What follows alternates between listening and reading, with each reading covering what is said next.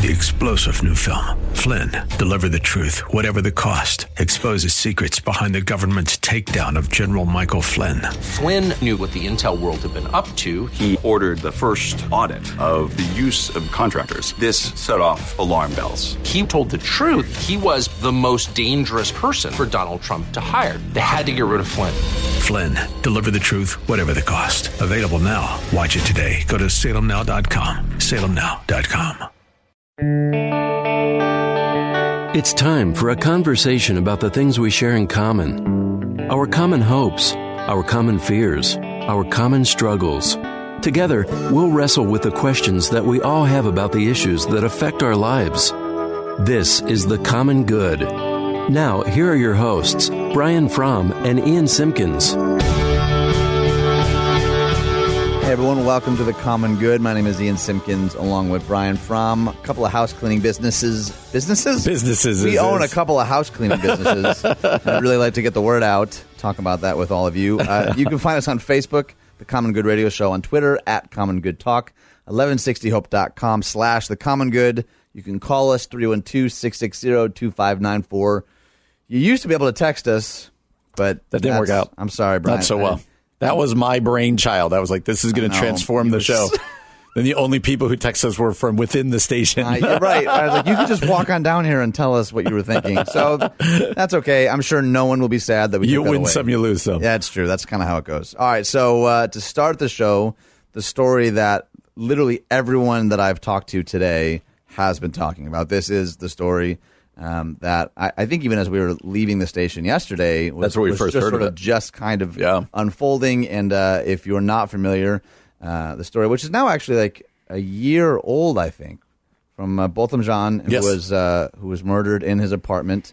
A police officer entered the wrong apartment, thinking it was hers, and shot him there. And it's been a long, arduous process. And yesterday was the sentencing, which we're going to talk about that as well. Mm-hmm. But his younger brother, Brandt, actually is kind of the one making headlines when he made some pretty profound comments to the woman that murdered his brother. So I want you to hear a little bit of that, and then we'll react to it. I don't even want you to go to jail. I want the best for you, because I know that's exactly what both of them would want you to do. And the best would be give your life to Christ. I'm not going to say anything else. I think giving your life to Christ would be the best thing that both of them would want you to do. Again, I love you as a person, and I don't wish anything bad on you. I don't know if this is possible, but can I give her a hug, please? Please? Yes. So when you watch that video,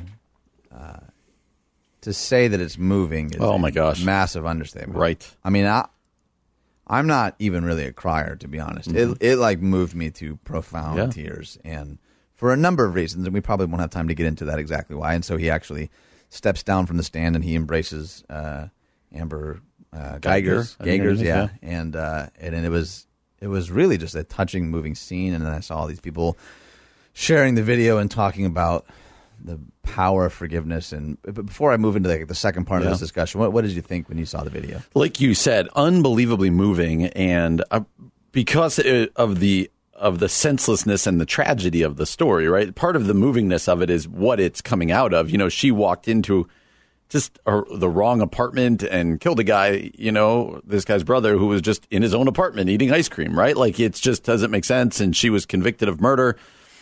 There's nothing redeeming. It's all tragedy in this story. And so for the 18-year-old brother to get up, who the day before, I believe the mom had said, I don't know how he's doing. Like, he's been really quiet. For him to share that on the stand was just compelling. And I think the reason it just started getting shared all around is because we talk a lot about forgiveness, and we talk a lot about grace, and we talk a lot about the importance of forgiveness in people's lives. Like, we've all preached sermons on this, but this, I've never seen a more compelling, deep, just example of some of the things we're talked about in Scripture with forgiveness. And I think that's why people were just blown away by it. And Christians and non-Christians alike, like a lot of Christians were writing, you know, on Facebook or Twitter being like, here's the gospel, like, here it is.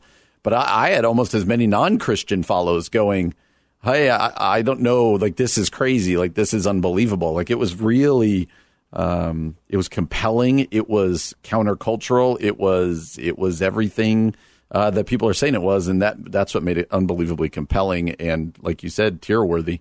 Well, that's the thing, that not everyone is saying it's the same thing. Yep. So when you say it's everything that everyone was saying that it was, that's a loaded statement, and I think part of what you're saying, I obviously totally agree with, and it moved me to tears. What a picture of mercy and grace and forgiveness in the face of unthinkable tragedy and heartache. Right. The other piece that I do think we definitely need to talk about, and I encourage you to go and listen to the entire response from the mother, because that has an entirely different kind of central tone and ethos and point. And I think one of the things that's unfortunately really wrapped up in this is her sentence of 10 years does not seem ample, in my opinion. Seems like in a lot of ways is perpetuating some real injustice, and it does complicate all of this. And I think a lot of what I'm trying to, I was just saying kind of this afternoon, I really need to learn more. I need to listen more. And the irony of like having a radio show is we're expected to talk about it right now. Sure. But even seeing some really thoughtful, intelligent, faithful, patient, kind people that I know saying, yeah, it's one thing to really appreciate this forgiveness for what it is, this act. It's another thing for us to really recognize, one, the year of grief that led to that moment. Yeah. And two, to stare injustice in the face and say, that's still not okay, though. Yeah. I think it's important to realize that what makes this compelling is his act of forgiveness. It doesn't mean that society should be like, hey, he let her go, like she should be let free, right? Like there's been a lot of that going around, like why, we can't just let her off. There needs to be justice. I don't think anybody, I shouldn't paint with a broad brush. I certainly don't think that she should be, and nor do I think her brother actually probably believes deep down that she should be just absolved of everything she did. He's saying, hey, this tragedy, there's the good that could come out of this, and the good for my brother even could be if you came to know Jesus and his love, and I want to extend you that same forgiveness. I think it's unbelievably powerful. Now, when it comes to the sentence, it does seem light. I don't know the guidelines of Texas. I heard on today's show she could have gotten anywhere from 5 to 99 years. Like that was basically the huge parameters, and she got 10. Seems light. I didn't watch the trial. I don't know how the judge came about, what those guidelines are, but for a murder conviction, it seems light. But yeah, I think what's important is not to go, well, the brother spoke words of forgiveness, therefore none of us should be bothered by the situation. Right. Right. Like that's where this gets taken incorrectly. Like, right. Especially our African American brothers and sisters, like, oh, well, you should get over this because the brother somehow spoke some unbelievable words of grace. Those don't have to be linked together. They absolutely should not be. I know, but a lot of people are linking them. And I think that's some of the pushback that you're hearing or seeing on Twitter. I think we can celebrate everything that the brother said about Jesus and grace and forgiveness and be blown away by it. And at the same time go, we've got a problem here that needs to be dealt with, and we need to hear people's voices who feel that problem most deeply. I think, like you said, not only can we, but we need to hold both of those as true. Well, and that's exactly what makes all of this so difficult, because Jesus both speaks about forgiveness and standing up against injustice, being a voice for the voiceless, for the marginalized, for the exploited, for the abused. And so they both live in tension. It's like grace and injustice will sometimes just occupy the same space. So on one hand, I'm remembering just weeping watching this video, and at the same time having to pay attention to this other part of my head and my heart saying, I still don't know that justice has actually been served for this family. Yep. And realizing that I just have no tools in my toolbox to really even process that, which is exactly what I meant when I said earlier is I need to learn more. I want to sit quietly more and learn from particularly my brothers and sisters of color who I think in a lot of ways have been banging these types of drums for a long time, and maybe we haven't had ears to listen. And I hope this is a turning point for a lot of us to actually assume a posture of learning and not, often do what we do and just assume our first gut instinct is right. And I think that's important. Last thing I would say, I think that where we get in trouble with the reactions to this story is when people think that what the brother did on the stand yesterday wraps all of this up in a bow. I think it actually just makes it more complex. It makes all the issues and the wrestling that you're talking about. And those, there's some real issues at play in this case that need to be wrestled with for sure as a culture. And I think they're more than just issues. We have to stop just simply calling them issues to be dealt with, because I think it's actually much more systemic and profound than that. And if we just sort of categorize them as like issues to deal with, I think that's some of what perpetuates some of these systems of injustice and exploitation that kind of tend to sort of self-perpetuate. And that, I think it's a really, really important thing for us to keep wrestling with. Well, you've been listening to The Common Good here on AM 1160. Hope for your life.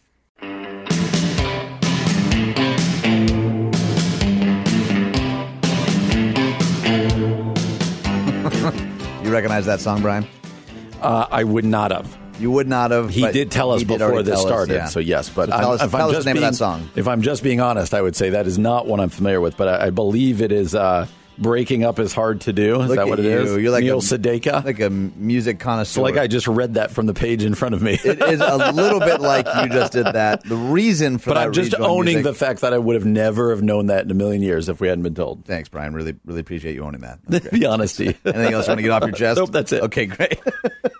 We're talking about breaking up. And it's not a topic. I don't know that we've ever actually even tackled this on the show before. Yeah. It's something that, you just mentioned. You have a 15-year-old daughter. I do. So this is like a conversation, I imagine. Is this a conversation you're having yet in your house? No, but I'm sure the day will come. Yeah. How do you know when that conversation is like nearing its time? Like, is she, you don't have to, this is like your family, so you don't have to talk about this. Right.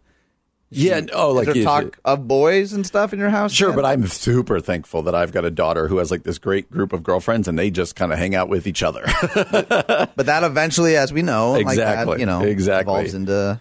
And to see other friends of hers in her age group dating, and now that I've got a kid that age, I'm like, oh my goodness! Really? But then you and I have also been youth pastors, watching these relationships, these.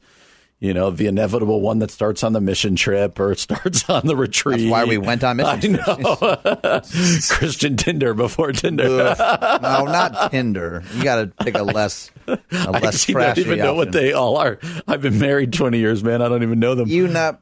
John, what is the likelihood that Brian actually doesn't know Christian Mingle what Tinder is? How about Christian Mingle? The odds that he doesn't know what it is? Yeah. Oh, he's got to know what it is. I know what it is in concept. I've never been on the site. Well, neither have I. I don't know how it works. Tinder's more exclusively for like just hooking up. It literally is. That's why I wanted to go for more PG. There's Bumble that's a little bit more specific. You can filter out like religious preferences, height. Tell us more, John. Which one is open on your desktop right now? What's your username? John. You somehow got the @John on Bumble. It's a first name basis. Oh, it is? Yeah. Wait a minute. You don't learn their last name. It's just first name and age. I think that's what pops up on the window. That actually makes a lot of sense. Yeah. John, for their safety. There's some anonymity. So that one's called what? Bumble. And I don't know why. Bumble. Yeah, can you figure out why they named that Bumble? Because that does not seem like a very appealing dating. Does Tinder make sense? What is Tinder? Is that like a... kind of like a kindling fire. Yeah, Tinder is the small wood that gets the spark going. Right, okay. But John, what are our thoughts on Christian Mingle? Don't you have to pay for that? There are your thoughts. John's like, I really want to meet someone, but I don't want to have to pay for it. I don't want to pay the $11. Right. For the...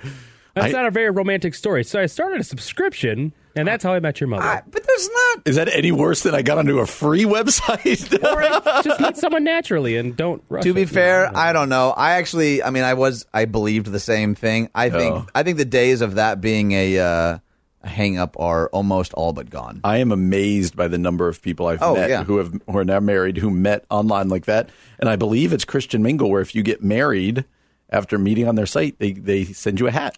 They send you a hat? I believe that is true. What a weird thing to know, Brian. I found that out from somebody who got the hat. Yeah. What a weird thing to send. I just read an article about a church. They had a whole talk on cohabitation, and they're sort of challenging people in Texas. In Texas, that's right. Yes. And they said, if you enroll in this like 90-day course, and at the end of it, you decide to get married, we'll pay for your wedding. And they did like a mass. It was like 24 couples, 48 people on stage. They did a whole big ceremony.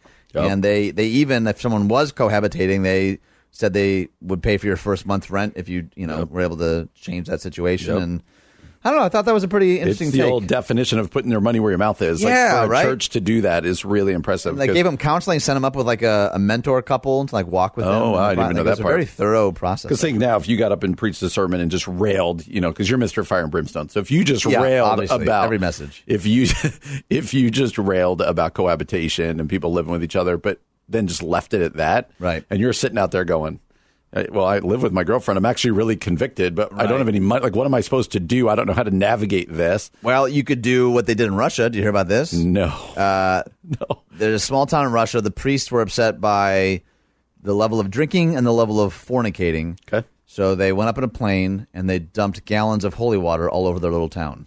No way. Yeah. Wow. In an effort to stop the drinking and the fornicating, which... Do we have any results? Do we have any? Yeah, I imagine terror from the people. If I'm out walking and it's a clear day and there's water falling from the sky and I see a plane, I'm not assuming that's holy water. Your priest is up there just wagging his finger. Yeah, stop fornicating. That's why I actually really appreciated the story out of Texas, because I was like, all right. I mean, I don't know how I feel about the mass wedding thing, but they like set you up with, it was like a 90-day course and a mentor couple, and they'd pay for this ceremony and photographs. And if you moved out, they pay for the first month's rent, while you're in the midst of this process. But even if you didn't decide to move out, they'd still counsel you and walk alongside you. And I thought, okay, by and large, I think that's not bad, actually. Yep. It's a church, like you're saying, putting its money where its mouth is. Absolutely, absolutely. So anyway, this article we had in front of us about breaking... Oh, we're not going to do this. You know, they're going to get up. It is the one thing I would want to say, and especially for parents out there with young kids, like... They think every first boyfriend or girlfriend is the person they're going to marry. Right. And they like get so wrapped up. And I do. I dated when I was in high school. I actually, what? Yeah, I know. I thought you were a Christian. I actually like now how much less pressure there seems to be in a lot of the high schools I know of where they're on dating, like being exclusive. Like, yeah. But still, it can cause such issues. Like I just feel like it is something we joked about it before, but it is something we need to talk our kids through. 'Cause as a youth pastor, I remember... Yeah.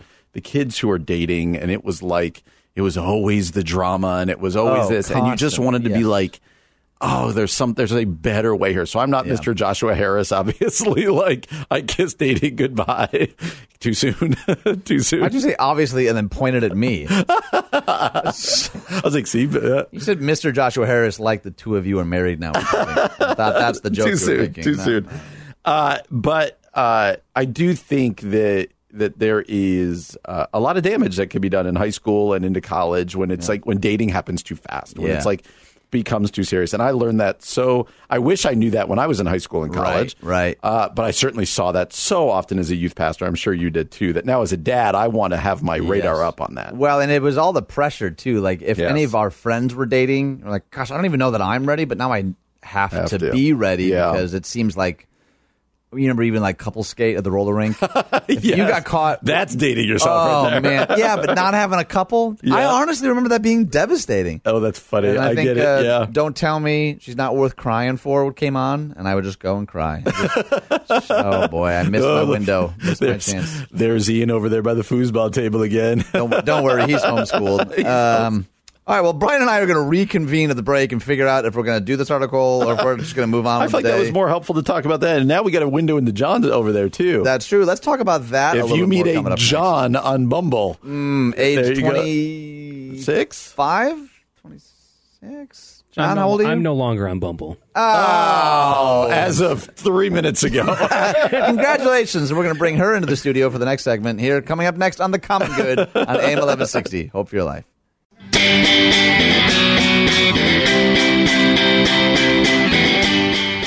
Okay, John, can we just never have that song again? Please, every single hurts time, my head. Every single time, Brian and I look at each other like, oh, what, the sky is falling. Something's not right. Well, it is a bit abrasive. A bit abrasive. That's pretty much the slogan of this show. At the bottom of the hour is a little like, geez. Come to the common good. A bit abrasive. Not too abrasive. We're more the Bumble, not the Christian Mingle. Or the Tinder. Not the Tinder. This is a weird conversation if people were not with us in the last segment. Yeah, people are honing in right on this story. Mm-hmm. None of that makes any sense, and people are probably used to that by now. Anyway, you can find us on Facebook, The Common Good Radio Show, 1160hope.com/The Common Good. Also, if you're a podcaster... you hit that little share button, just send it to, you know what? This would be a fun game this week. Okay. Hit share and then type in a phone number at random. Someone you don't know, and just say, check these guys out. The person will be like, wrong number. And they're like, no, it's right number. Nope. The Lord wanted you to have this. This is the right number. This is the right. I know exactly what I'm doing. Just double down. All right, so this is already on the Facebook page, but it says, report projects 35 million youth to leave Christianity by 2050. 35 million youth to leave Christianity by 2050. What's going on here? It is a crazy story. It says 35 million youth raised in Christian families are projected to disaffiliate from Christianity by the year 2050.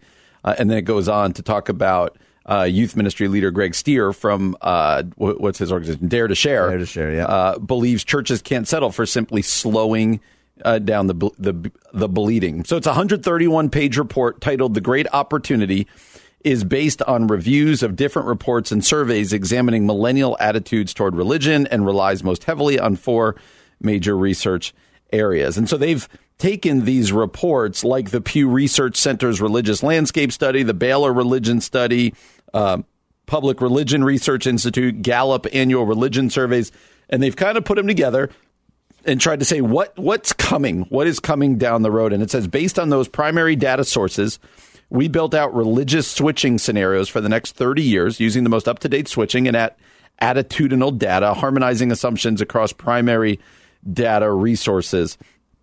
And their projection, it says Christianity in America will make up just 59% of the country's population by 2050 compared to 73% today.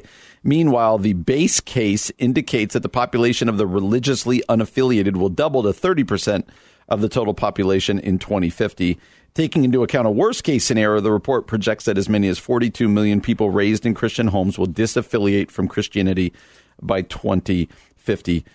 So there's a lot there. There is a lot in that. So what do you think about those numbers? Are they surprising to you? Is it a little bit of an overstatement? What do you think? It's not surprising to me. What is surprising is that he said 73% today consider themselves Christians in America. Mm-hmm. That seems enormously high, in my opinion. 73%? Does that seem high to you? It's the old who is deciding, you know, that's self-identification, right? And so that becomes very cultural. So I'm with you. It seems high for how we would probably define. What do you mean by self-identify? You think 73% self-identify as Christians? That's a good question. I think in the most generic of terms, if given different choices, although most time now we hear that that's lower. So now that I think about it, that does seem high. Yeah, I wish 73% seems high. That seems insanely high to me. The thing that, okay, so that aside, if his data is even remotely close with regards to his projection for how many youth will be leaving, he says that means at least 215,000 churches will need to be planted by 2050 just to maintain the status quo. So that's an odd detail to include. That seems like an insane. If you're saying that we have this massive decline, right? But just to maintain the status quo, 215,000 will need to be planted by 2050. As a church planner, does that surprise you? Does that seem that does? Does it? What about that is most jarring to you? Because that implies that almost that many churches. If you're just talking about the status quo, that means a lot of churches are closing. Right. 215,000. I know spread across the country. That still seems like a lot to me. Yeah, it still seems like a lot. I think some of the data here just feels high, but I think whether it's high or not, the point is the same. Whether the number is right, whether the number is 35 million or 20 million, it's saying the trajectory of younger people in our culture is, especially those raised in Christian homes, is moving away from the faith. And I think that's a huge red flag, but also a huge opportunity at the same time. But it's a huge red flag for us as parents and pastors and churches and youth pastors to go, well, what then stems this tide? Why is this happening? What do we even do about this? Is this even new though? Isn't this like every next generation, young generation is leaving, at least for a season, the faith of their parents?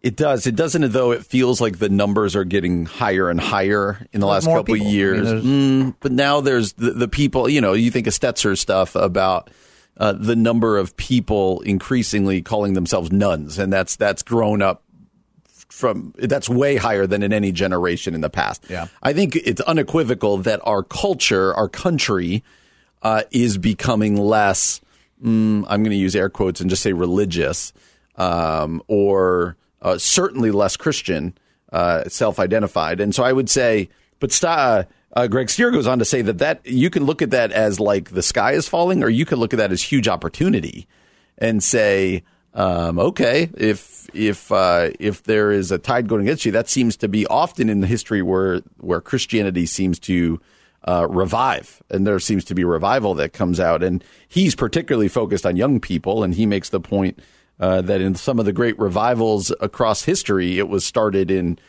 with the youth of the culture. And so he's trying to paint a picture saying, hey, let's not like go, okay, well, our culture is going to hell. There's nothing, no hope. He's saying, let's allow this kind of data and these kind of things to cause us to go, are there things we need to do differently? Are there things that the church is just getting wrong? What's causing this? And I think he's trying to say, let's use this kind of data to ask those kind of hard questions. So what do you think we're getting wrong? I think with adults and students, we're probably, you and I have talked about this before, we probably aren't doing discipleship great. I'm still not sure that a lot of churches know exactly what that looks like. Not that there isn't exactly what that looks like. Yeah, what do you mean by that? Can you dig a little deeper on that? Yeah, I think we do, this is painting with a really broad brush, but I think as churches, big and small, I think we do big gathering really well, and let's get people in. And then I still think when I talk to a lot of pastors, myself included, it's what are we doing to grow people? And I think when you take that down to the youth ministry level, right? I did this as a youth pastor, lots of pizza, lots of games, lots of teaching, and those are all good things. But are there places kids can be asking the hard questions? Are there places they're being formed? And yeah. I think sometimes we do that well, sometimes we not. I think asking the whole Eugene Peterson, a long obedience in the same direction, I'm not sure we as churches always do that really well. And so what does that look like in the future? What role has been doing that poorly or not as well? What are the fruits of that we're seeing now? It's funny that you quote Peterson at the end there, because I actually think one of the things the church maybe to a fault does well is this long obedience in the same direction and an unwillingness to ever change directions. I think sometimes where we get stuck is, hey, this worked in the 90s. There you go. This worked even a decade ago. You know, I think it's impossible to not talk about authenticity. I think young people, all their radars are up when it comes to don't give me the polish, don't give me the canned answer. Like, I want something real. But I also wonder if part of what he's saying is, hey, the stuff that did legitimately work 30 years ago, and there's nothing wrong with that, isn't working now. Churches, as you and I both know, are often notoriously slow to change. Very slow. And the opposite end can be true as well. They're always changing, and a church never knows what its identity is. But I wonder if part of the struggle is an inability to course correct, an inability to say, "Yeah, man, this church was built on Wednesday evening youth group, but that's just not engaging this next generation." Yeah. In fact, we're going to take an entirely different approach. Yep. I could see there being an uproar. I could see all sorts of leadership disagreements, and I could see that being a real issue. Yeah, and let's also acknowledge the elephant in the room that there are a lot of young people leaving Christianity over the time because of how Christians have acted in our culture and the tie that we've made to politics and some of the things that I think the next generation looks at of my generation and others and doesn't really like and sees hypocrisy. And I think we can't ignore that as well. I think you're right. Well, coming up next, a blog by pretty much the third host of this show, Scott Sauls. It's been too long. It's true. He wrote, "When pastors get lonely and discouraged," something Brian and I have never struggled with, but we're assuming other pastors, all those other pastors out there. This is just for their benefit, right? "When pastors get lonely and discouraged," that's coming up next on The Common Good on AM 1160. Hope for your life.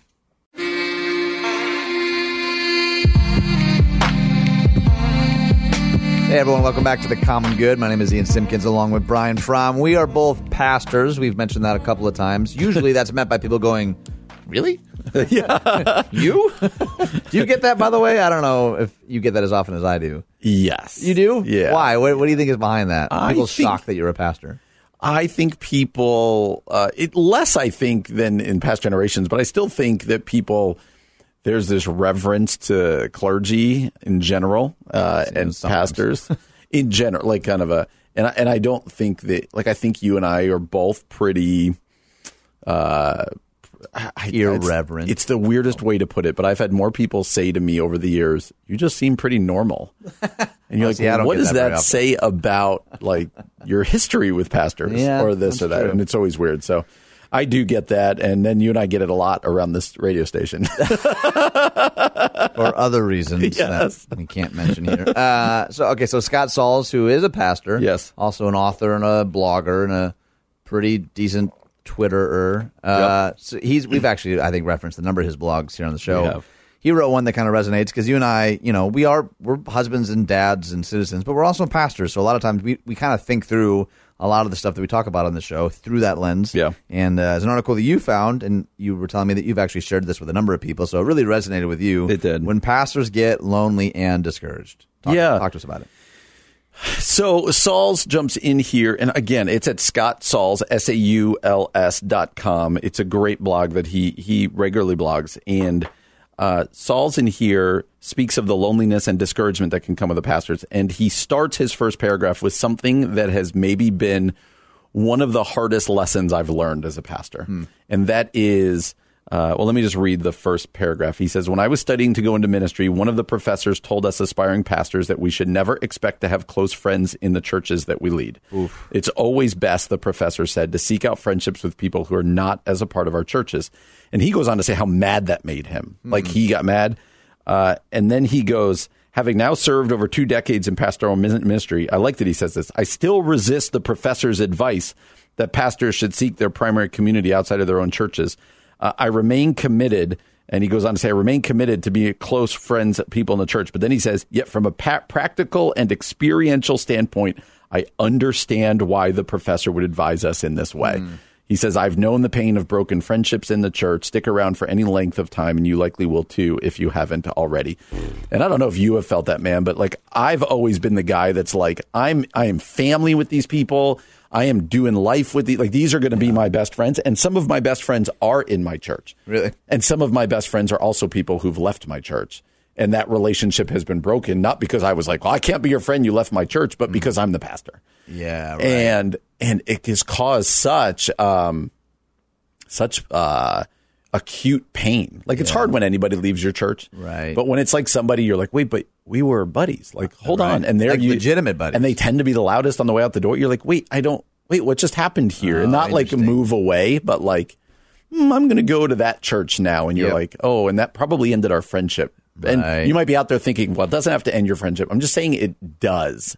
Like, it doesn't have to. And over time, you can kind of come back. But there's just a seismic shift there that pastors have to deal with. I don't know if you've ever felt that way. It's something that's been hard for me, I would say. Yeah, my experience, you know, as I've mentioned before on the show at, you know, my first church out of college was very unique, right? So I was the youth pastor, and then we went through this catastrophic season with the senior and founding pastor, and then a weird kind of dance for a while. And then when I became lead pastor, there were some people that legitimately and with good reason were like, nah, he's too young. Yep. He's too young. So people who are like, in my sense, deeply embedded, they're like family and weren't leaving for any sort of scandalous reason. They're like, we just think he's probably too young to lead. Yep. And even that was sort of like a weird, so-and-so is not here anymore. Oh, I wish I had known. Like, there was an odd dance there, and I had a mentor and a professor kind of say the same thing that he's saying here. The importance of seeking close, intimate relationships with people, he would say, outside your orbit. Yeah. That you can speak honestly about and with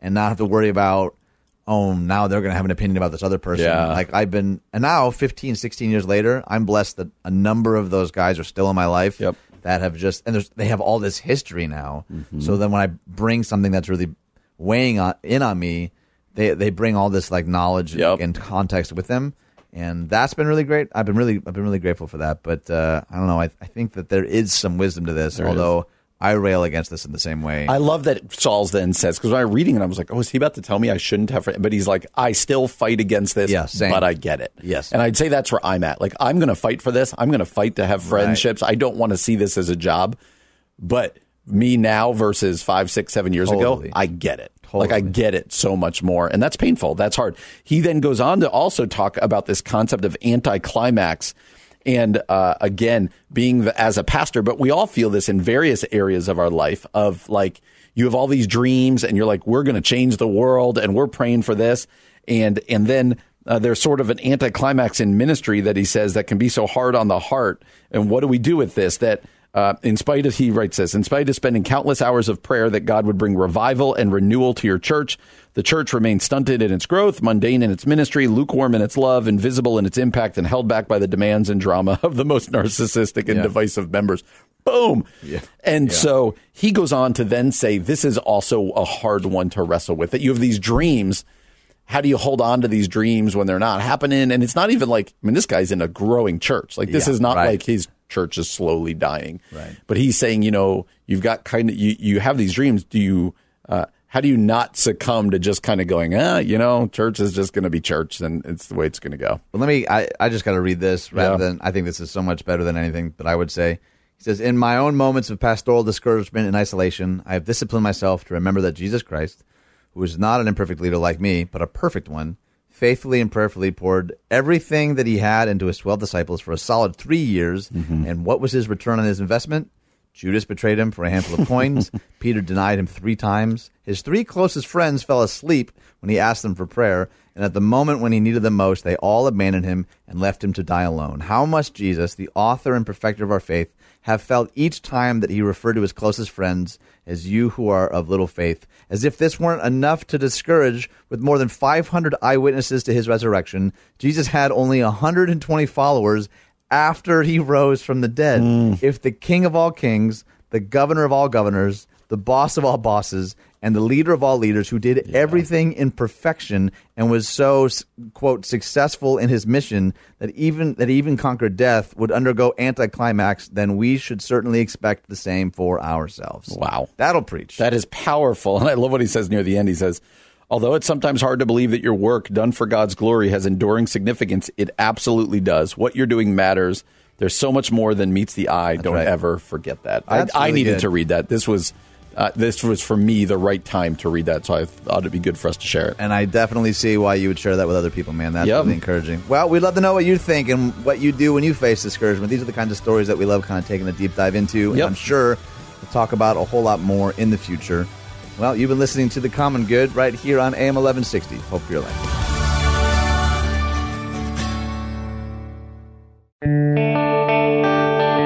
It's time for a conversation about the things we share in common. Our common hopes, our common fears, our common struggles. Together, we'll wrestle with the questions that we all have about the issues that affect our lives. This is The Common Good. Now, here are your hosts, Brian Fromm and Ian Simkins. Hey, everyone. Welcome back to The Common Good. My name, Ian Michael Simkins. His name, Brian. You got it. James. Yes. Woo! Yes. We're real friends. Our relationship just went to another level. We just one-upped or... Ian Michael. Is that what you said? How did you not know that? Nah, we just got ratcheted back down to... What did you say? Ian Michael, yeah. Yeah, no, I was saying I know it. Your face doesn't say you know it. I know it. Your name has a great ring to it. It has, and I mean this in a compliment, like... The combo of Ian Michael sounds like, do you remember like in the 90s on like 90210 or Saved by the Bell, they always went by 3 names? Oh, yeah. And like Ian Michael Simkins, like Brian James Fromm doesn't sound like at all. That could have been like a child star. I think it could have been. But Ian Michael Simkins totally sounds like it would have worked. Is it because you're thinking of the actor Ian Michael Black? No, but I did see, but that just confirms what I'm saying. It is something I've learned now that my kids... they're getting a little older, but they still kind of watch the Disney Channel a lot, like some of more of the shows, you know, like Jessie or those kinds of shows. And for some reason, all the child actors always go by 3 names. That's weird. It's really weird, but they used to with 90210 and Saved by the Bell, all of those. They always did. Well, what I thought you were going to say is Ian Michael's got a good ring to be yelled at. And I would say, you are correct. Yes. Because that's what my mom would say when I was in trouble. Ian Michael. Can you hear it? Oh, totally. It's like sending shivers down my spine just hearing you say it. That's how you knew. Like Ian was like, okay. We're still okay. Ian Michael, we're in trouble. So if I feel like you're talking too much and I want to get up, like, Ian Michael, you need to just... Yeah, that's going to lose its luster real quick. I think, I don't know. Maybe if you add like a Z snap or something. Ian Michael is no longer on the show because he was tired of Brian Fromm calling him Ian Michael. All right, so here's a story with, again, a whole bunch of unfortunate twists. I actually had plans to talk about this, and then I saw... an update to the story, and I thought, okay, well, now we definitely have to talk about it. So the story is about this girl who accused some boys of pinning her down and cutting her hair later comes out that she made the whole story up. So there was this outrage by the story, understandably. Yep. And then I don't quite know how we ended up getting to. It sounds like she told her parents first that she actually cut her hair herself and that these boys didn't do that. And I'd love to, first off, just kind of get your reactions to the general gist of the story. And then I want to get into the weeds a little bit about some of how we consume media and jump to conclusions and what about honesty. But just where do you land in general just with the story in the first place? Yeah, I did read this story, and it made me sad because she's 12, first of all. Like, She's 12 years old, and I want to cut some slack to a 12-year-old, right? Like, I want to show some grace to a 12-year-old, and I want to start there because, you know, if this was a 21, 24, I'd be like, we've got some real psychological problems here. Someone who's crying out for attention. Like a Jussie Smollett situation. Smollett, a Duke Lacrosse, all these kinds of things. Right. 12 years old, this still screams, like if I'm the parent here, I'm going, uh-oh, what's going on? Right. But I don't want to attribute to her what I would to an adult. So I want to start there as a 12-year-old. But I do think it says a lot about our media and a culture. I don't know if you remember the story came out, the headline, even though obviously she had nothing to do with it, the headline was that this is where Mike Pence's wife teaches. And you're like, what does that have to do with the story? Like, that's a Christian school, and there must be something about this school that's, you know, raising these kids to be racist, to cut this African-American girl's hair or whatever else. And so... you know, I do think it is, again, an example of how we just jump on stories or not we, but, you know, the greater media tends to jump on stories and create the narrative that they want created and they kind of use the story to create it. And so, you know, again, I want to show grace to the girl and not be like, oh, she should, you know, she needs to be punished. Well, she's 12. There's something psychological going on here, whether it be a cry for attention or something else. That hopefully her parents and probably a psychiatrist can get at. Yeah. But yeah, I do think it causes a lot about truth telling because, you know, these things do happen, this bullying and other things that, you know, unfortunately we've seen when there's high profile cases that turn out to be lies, it becomes harder for people to believe the truth if they don't want to believe the truth. Exactly. And so this is another great example also about the importance of truth. So what do you do with it then? Because I think it's, I mean, at the very end of this, it says, okay, because of her age, they're no longer using her name or the names of her family, which I totally get. And we've mentioned before, we were both youth pastors. I don't know if you ever dealt with anything like this in your youth ministry. I don't think so. I have. Tell me about it. And I actually can't. Oh, but so it was that bad. Yeah. I gotcha. Yeah. But it was certainly it was claiming something had been done. Gotcha. And then later we discovered that it actually hadn't been done at all. And I think in part of the statement from the family, it says, to the broader community who rallied in such passionate support for our daughter, we apologize for betraying your trust, which I appreciate the contrition of this apology. The other part is tough because if you're a parent, which you are, and I am, I don't know that I necessarily see what the parents did as betraying a trust. If my 12-year-old told me with tears in their eyes this thing happened, for better or for worse, I'd be inclined to believe them. Now, there'd be some due diligence there for sure, but it wasn't like, hey, Mom, I have a great plan. How we can sucker everyone in this community. Yeah. So then now I'm grieving for my kid. I'm also kind of grieving for whatever led them to think this was okay. Yep. I imagine there's all sorts of guilt as a parent, like, oh my gosh, I thought I raised them to know better than to do this. And then there's all sorts of like racial components that have to be talked about. Because I remember when I first saw the first break of the story, I was livid. I was livid, and there's all sorts of other layers there, too, because I was like, oh, this happened at a Christian school. So this idea that, like, oh, bullying's not happening in Christian schools, right? Oh, put your kid in a Christian school, and they'll be safe from all these other things that happen, you know, in governmental schools or whatever. That kind of stuff can be – that is an easy narrative that, you know, I was saying, let's see, that's not totally true, but then it comes out that she's lying, and I don't know. I don't know if there's a takeaway in your mind for this, or if there's a lesson to be learned, or what do you do with it? Yeah, I think you bring up some really good points, and I think that on the parent side, I would totally try to take the bullets for my kid, and that's why I'd be like, "We're sorry, we're doing this." You know, I do think that the greater lesson, because we've learned it now. Well, obviously, we haven't learned it. We've talked about it on many different occasions, and that is that.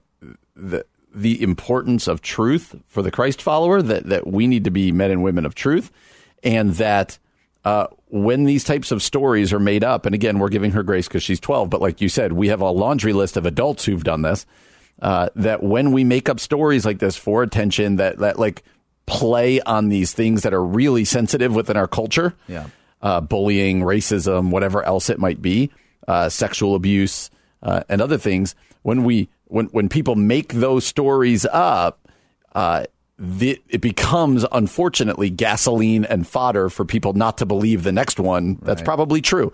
We know most of the time people report these types of things, sexual abuse, bullying, other things. They're telling the truth. But it's when they're not that these things kind of break down. The Jussie Smollett case as a great example. And so, I hope this girl gets the help she needs. This is a cry for help. Yeah. And as any parent knows, that when your kid does something this dramatic, there is some deep-seated woundedness and some crying out that hopefully they can get her the help that she needs in order to deal with that. But I do think it does highlight some issues within our culture that I think are important to some of those that I mentioned. Do you think that media has responded the way that you thought it would? In this case in particular? Yeah. I've heard a lot more about the story when it came out than when it was not it was corrected. That's kind of what I'm getting at. I didn't, and maybe I just didn't watch the news that day, but that was a really big story when it first came out, and then it's almost like a, hey, by the way, correction. Right. And because I think it drives clicks and it drives narratives that the correction doesn't help so much. And so that was at least that's the feel I got just anecdotally. I remember it being a lot bigger on my Twitter feed or on the Today Show or whatever else when that story came out than when it proved to not be true. And that's where it gets really tricky for me because, again, we're talking about a children involving kids. Yep. And when we try to weaponize stories about kids, that I think gets really, really tricky too. And it makes me think of the Covington School, from months ago now, where it was, a bit of information and then everyone was screaming that narrative and then a bit more information and then the other side was screaming the other narrative, and I thought, okay, this story is much different than that scenario, but it does make me, at the very least, to be honest, the takeaway is not that profound for me. It's teaching me some patience when consuming media. Good call. Maybe this isn't all of it. Yep. And that doesn't mean being inactive all the time, but at least saying, okay, this stuff is more important than just simply clicking on whatever clickbait I find and assuming it's Bible, right? That's assuming it's law, and I think that is easier said than done because everything's moving at a million miles an hour, and that temptation is kind of ever present. All right, coming up next, this one sounds like fun. 5 things pastors need to stop doing immediately. Hopefully, one of them isn't radio show. Number 6. Right? Either way, yeah, right. That's what's coming up next here on The Common Good on AM 1160. Hope for your life.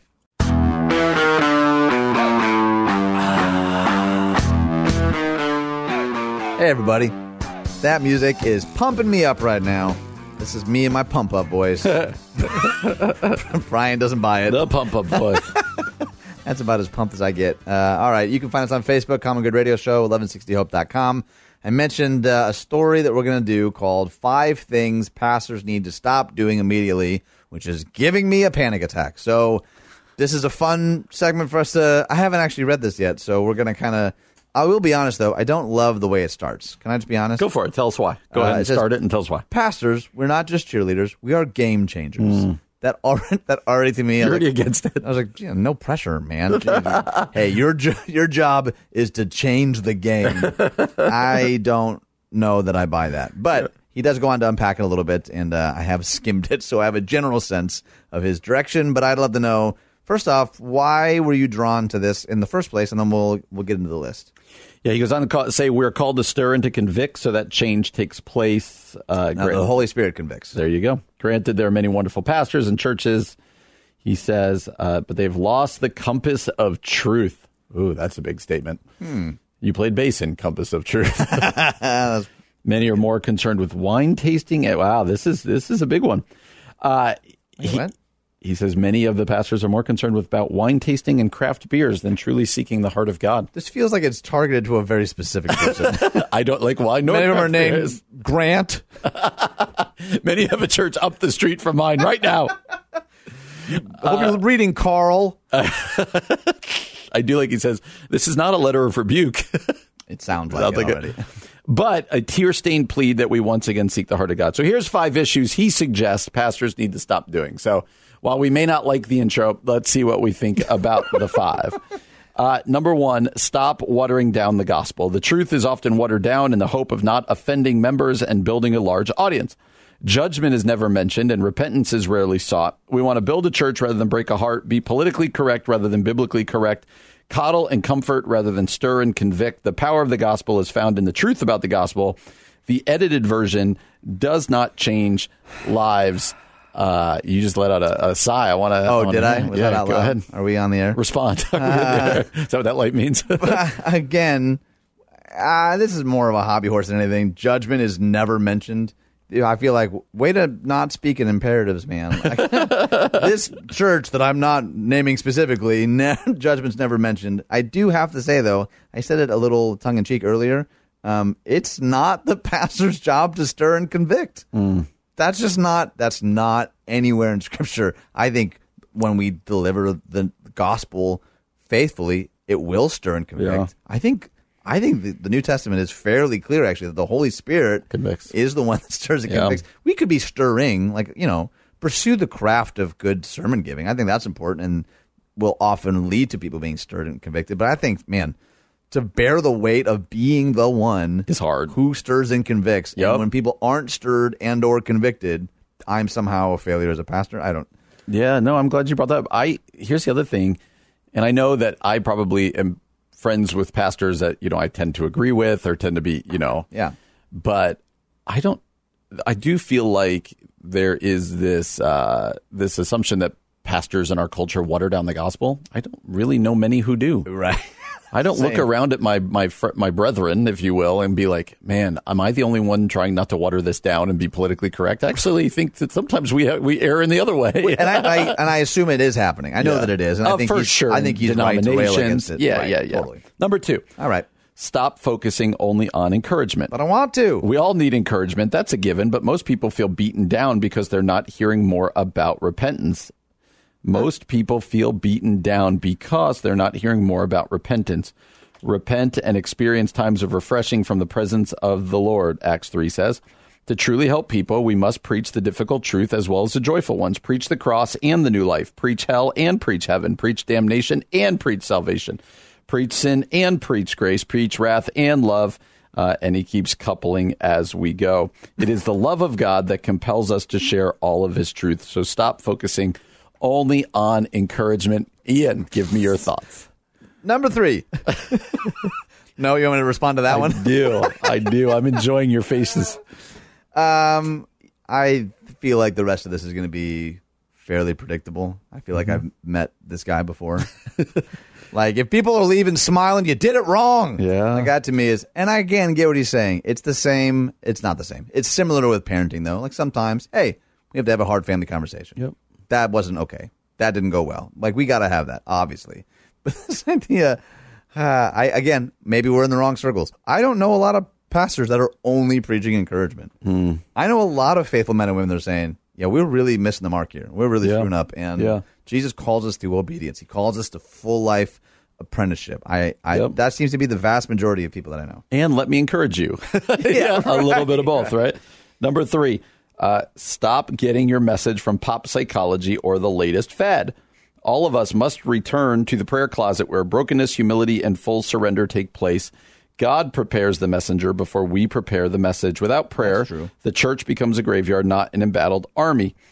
E.M. Bound says, praise and prayer are stifled where worship is dead. So he basically says, pastors need to get back to being very prayerful over their messages rather than, he says, getting their message from pop psychology or the latest fad. Again, I feel like I'm being baited this entire segment. I'm enjoying. Notice how I flipped it so that I'm reading them. Yeah, you did. Well done. I think you can be a prayerful, faithful preacher and still draw from modern psychology. Yeah. So I feel like the danger in these kind of things of like just pray and preach the Bible, which of course I believe we need to be prayerful and our messages need to be grounded in Scripture. Like, that is foundational, but it is also sometimes sometimes an excuse for pastoral laziness. Oh, snap. Like, oh, I don't ever talk about culture. I don't ever talk about, well, just prayer and preach. Sometimes you're going to be able to bring in things from the outside that help us even understand. So it's not in place of Scripture. Right. But it is. Not all psychology is of the devil. Not all this. And so if all truth is God's truth, we could be pulling into. Think about the number of segments here where you've used the phrase brain science. And we end up unpacking stuff that's really helpful. And I think. Not to mention that Jesus and the Apostle Paul and others used similar methods. They're drawing from things that would have been familiar in culture. They're drawing from phrases and references. And I don't know. I want to give him credit. I do think, in general, we need to be a more prayerful people. Yeah. I think that's actually very, very true. Okay. Number 4, stop trying to be like the world. If a pastor fills his mind with the world all week and expects the Spirit of God to speak boldly through him from the pulpit, he will be gravely mistaken. The sermon cannot rise in its life-giving forces above the preacher. Dead men give out dead sermons, and dead sermons kill. Everything depends on the spiritual character of the preacher. That is also E.M. Bounds. When God brings change, separation and prayer has been the catalyst. And so unplug the TV, turn off Facebook, and get back into the word, prayer, and worship. So this is basically a call. Pastor, you need to be in the word and in prayer. And there we go. Yeah. I'm going to, for the sake of time, skip that one. Number 5, stop asking, will this topic offend my audience? And start asking, will my silence offend God? A paraphrase that is often attributed to Alex de... Oh, gosh. Tocqueville. I chose the wrong one to read here. Alexis de Tocqueville. De Tocqueville, a Frenchman who authored Democracy in America in the early 1800s, helps to better understand this point. He says, I looked throughout America to find where her greatness originated. I looked for it in her harbors, on her shorelines, in her fertile fields, in boundless prairies, and in her gold mines and vast world commerce. But it was not there. It was not until I went to the churches of America and heard her pulpits aflame with righteousness that I understand the secret of her success. America is great because she is good, and if America ceases to be good, America will cease to be great. Go ahead. So I love the phrase, right, that the pulpit is aflame with righteousness. I'm just not sure I agree with the dichotomies, right? Like, will my topic offend or will it be aflame with righteousness? Like sometimes there are times as pastors we're called to offend. Sometimes pastors have used the whole we can't be scared to offend to just be jerks. Right. As an excuse for being offensive. Exactly. No, you're actually being offensive. Like, and you should stop that, right? Like none of us want to be silent on things. Like I don't know. Some people do. I think some people want to be silent. But the painting with a broad brush here, I want the pulpit of Four Corners Community Church. You want the pulpit of the Yellow Box to be metaphorically aflame with righteousness. The Holy Spirit is doing a powerful work. Right. We all want that. Yeah. I'm just not sure I agree with all of his. If you're doing this, then that, some of the dichotomies here I'm struggling with. And I get what he's saying. And we've all heard stories of somebody that, maybe a big giver said, hey, I don't want you to talk about this topic anymore. And the pastor sort of succumbed to that pressure or there was an issue or something in culture that they shied away from because they didn't want to make people mad. I think there certainly are those situations. I think you're spot on. I think so often, at least in my experience, so often that particular trope is used as an excuse to just be a mean person. Yep. I'm like, I don't know. What happened to it's your loving kindness that leads people to repentance, God? Like not... It's not the pounding of the pulpit that leads people to repentance. It's God's kindness, his pursuit, his love and mercy and grace and forgiveness. And as a reminder, one last time before we wrap up this segment, it's the Holy Spirit's job to convict. We're just to be faithful with whatever it is that God's given us. Amen. In the news of hard right turns, here's the headline, and I'll leave it at that. Male pill. Why are we still waiting? That's coming up next. For some reason, we're going to talk about this on The Common Good on AM 1160. Hope for your life.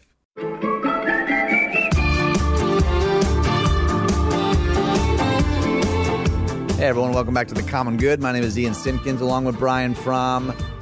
Brian. Yes.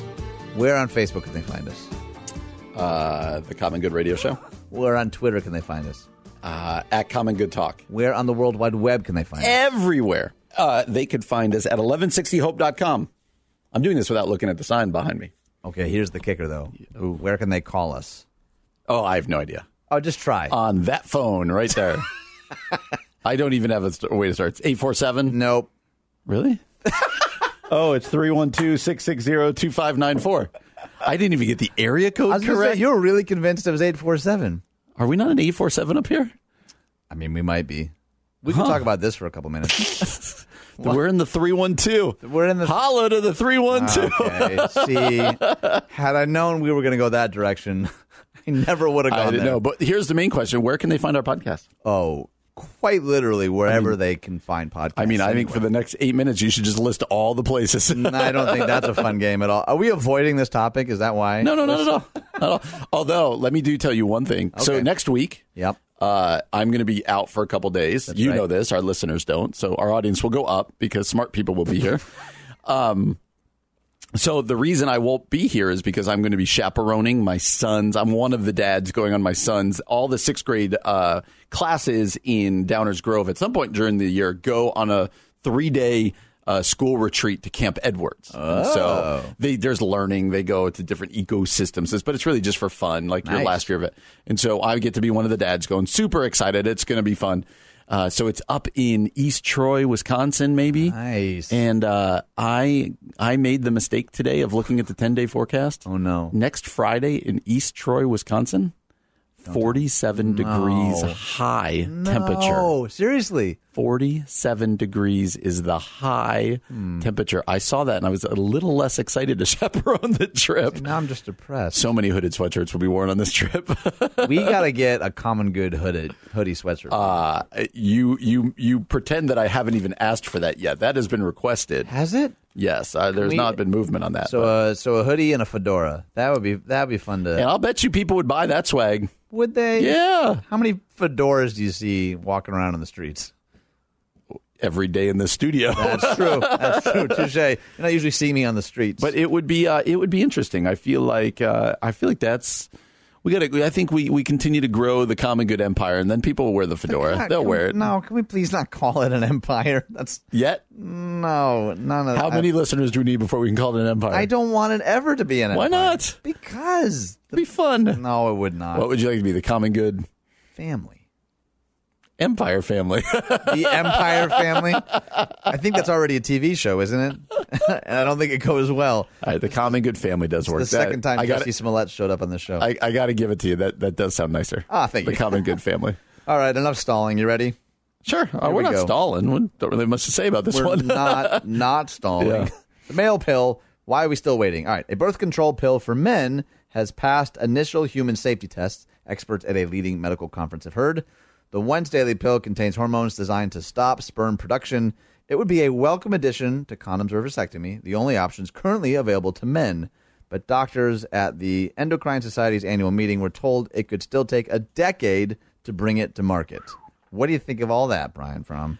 I think it is great. I don't see what the problem would be, right? So that's wild that it could take 10 years. I didn't know any of these stuff could take 10 years. That's interesting. I don't know why that would be a problem. It seems, I suppose it's a problem if you are of the background that thinks birth control is wrong across the board. But I would say if you're okay with female birth control, then this is a welcomed addition and not a bad thing. That's it? That is my take. That is my take. It does say later whether women would trust men to reliably take it is another issue. It is the funny one. We actually posted this on our Facebook page, and SC wrote, she said, whenever it's ready, it needs to be small, blue, and packaged with remote control. We're going in areas we've never gone on this show. This is fun. True, I know. Mel Booth said, finally. Laney said, why not? Kyle Shufflin said, this would be best for couples where the female struggles with birth control pill unless it's more affordable. Which I wonder what he means by that. I mean, what is this? I have certainly heard people, women with the birth control, it can cause all sorts of, like, their body doesn't react to it the way that they want it to, or sometimes it's just the regularity of taking something can be really overwhelming. But I am curious, one, like, why you think it would take so long for this to actually be available on market, and two, why isn't this something that we've worked on sooner?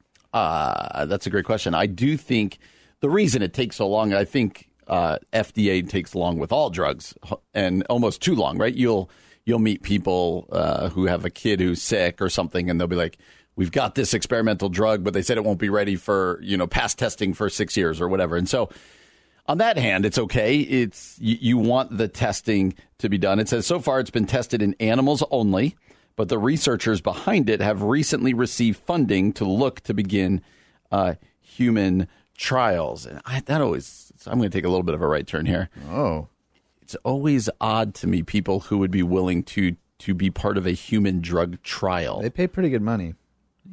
Yeah, you ever seen been watching TV and the whatever drug comes up and they start listing the side effects? How do you think they figure those out?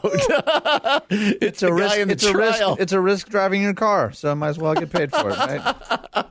Yeah. So you would be pro human drug trial. You'd go for that. I tried when I was in college because I was so broke. Oh, I knew we'd get a story here. I'm already just too broken for anyone to want me. I have a low white blood cell count, and my eyes shake. And got turned down? Yeah, a couple places. to be a part of a drug trial. I don't know that it was a drug trial. It was some kind of medical trial of some kind. Maybe it was might have been something a little more benign, we are not going to let you sleep for 4 days to test the effects. Yeah, maybe something like that. Or it was would you try this new protein powder or something like that? It's a little less Frankenstein-y, than we're going to hook you up to all these wires and needles and stuff. But yeah. But you weren't allowed to... Yeah, I can't remember the specifics now, but there's at least one that I tried. They were like, hey, babe, they'll pay you $150 for, 2 weeks of trials. I was like, done. I just said I didn't pass. I didn't pass. You will grow test. A tail, but we'll give you $150. That'd be awesome. Bring out the tail. I'm fine with that. What could possibly go wrong? Who wouldn't come see the pastor with the tail? $150 and a tail. I think you seriously underestimate how broke I was at this time. When are we talking? Are we talking in college? Are we talking out of college? Yeah, no, this was in college. I was selling books before the semester was done. I think I pretty much got this figured out. I need the money back immediately. That's really funny. I do remember being in college, and the whole sell the book time was the best. What? No, it wasn't. Oh, yes. What are you talking about? You took a 96% hit on what you paid for it. So I'm going to make a confession here. Oh, no. First off, we already know that you left college debt-free. It's because my parents paid for college. Mm-hmm. So probably won't surprise you that my parents also paid for my books. And then you got to keep the money when you sold it back? Well, I don't know that they know that I sold them back. Well, they do now, Brian. Stop it. Your parents paid for college, paid for your books, and then you sold the books back and kept the money? Now that I think back, it does sound a little shady now. At the time, it seemed like a good system that was set up. I never thought that male birth control would get us to this exact confession, but I'm so glad that we took this particular rabbit trail. Do you think that was wrong? Oh, Brian. I think at the very least you should have told them. I probably did. I'm going to have to now ask them this. Okay, I'm going to call them. And you're not. I feel like that was very entrepreneurial of me. Did you do something meaningful with that money? Sure.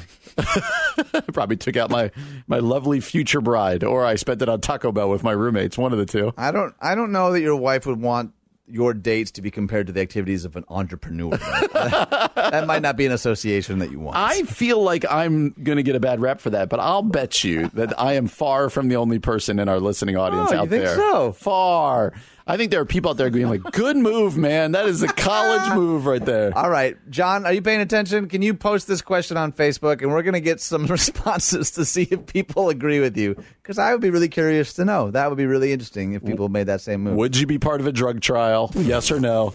And if you didn't pay for your books, can you sell them and keep the money? Yes or no? Wow, this segment's been a real hodgepodge, man. I've heard the definition loaded question. That pretty much fits. You could put that as the definition of loaded question. You are not wrong. I say we keep this insanity going with a little interweb insanity. That wasn't it. That was not it. That is what's coming up next here on The Common Good on AM 1160. Hope for your life. Here's some weird stuff we found on the internet. Here's some more weird stuff we found on the web. Hey everyone, welcome back to The Common Good on the wonkiest show we've had in a while. Yeah. Top 5 probably, right? Oh, that last segment. That was it. I don't know what we were thinking. I don't know if we wait to get fired or we just go ahead and hand in our resignation now, but that last one. Just we get it. We understand. They're going to walk you like, nope, we know. We know. We've already packed up your stuff for you.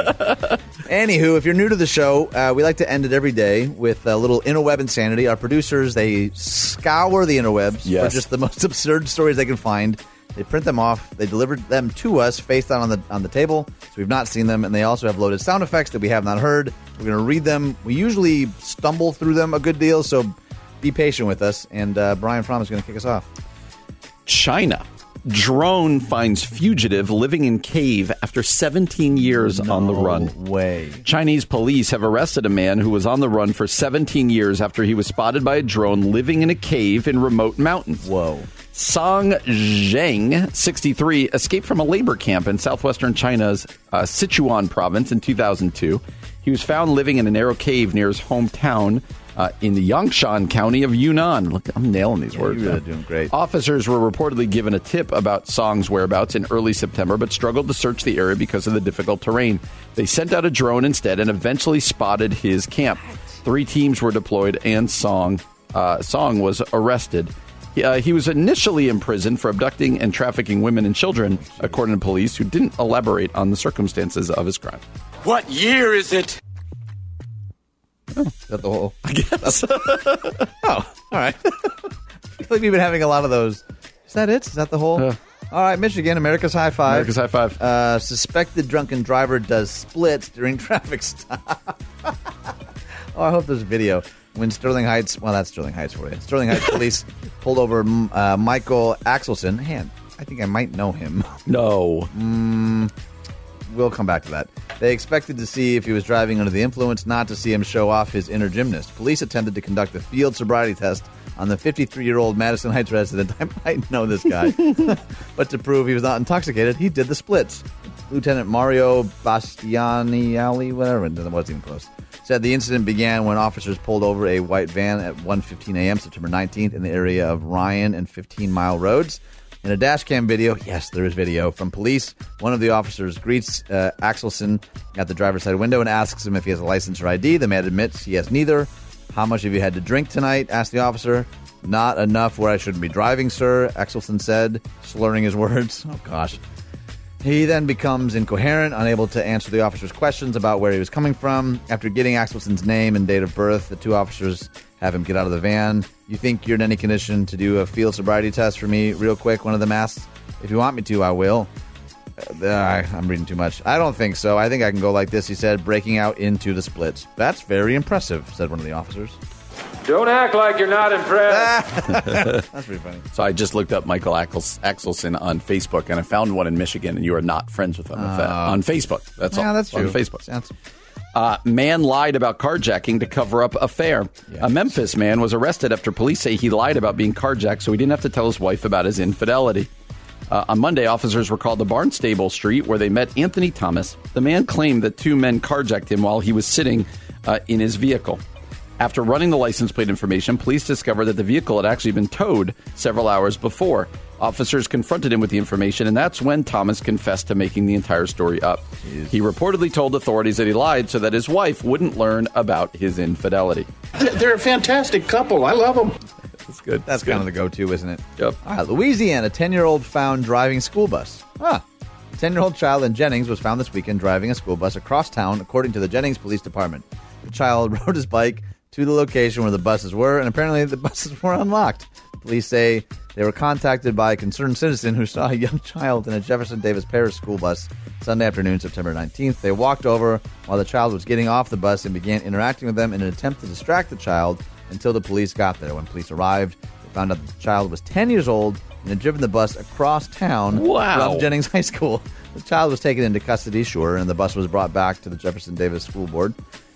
Jemis says the child and his parents could face charges following this incident. There is possibility upon review from the DA's office that they can be charged with improper supervision of a child. Yes, hail to the bus driver.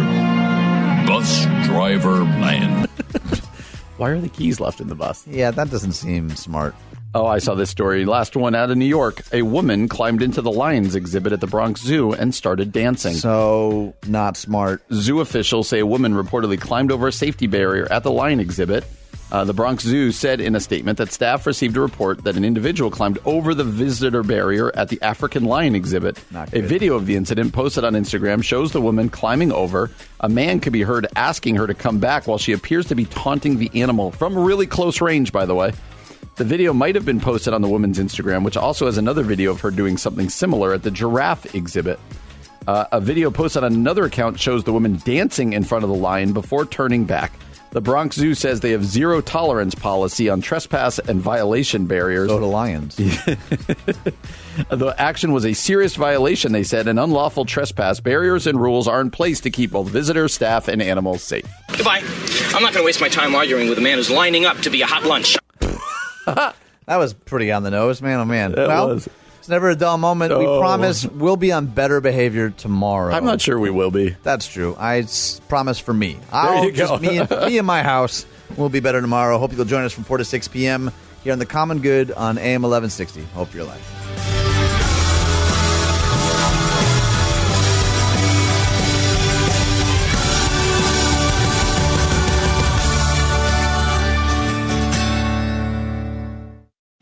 Three-star General Michael J. Flynn, head of the Pentagon Intelligence Agency, knew all the government's dirty secrets. He was one of the most respected generals in the military. Flynn knew what the intel world had been up to. He understood its funding. He ordered the first audit of the use of contractors. This set off alarm bells.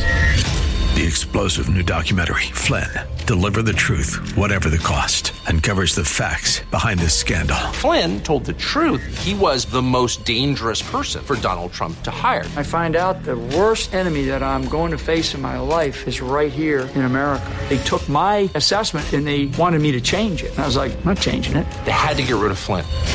With in-depth interviews, archival footage, and never-before-seen personal records of the man behind the headlines. I just felt like I was drowning. Flynn, Deliver the Truth, Whatever the Cost. Available now. Watch it today. Go to SalemNow.com. SalemNow.com.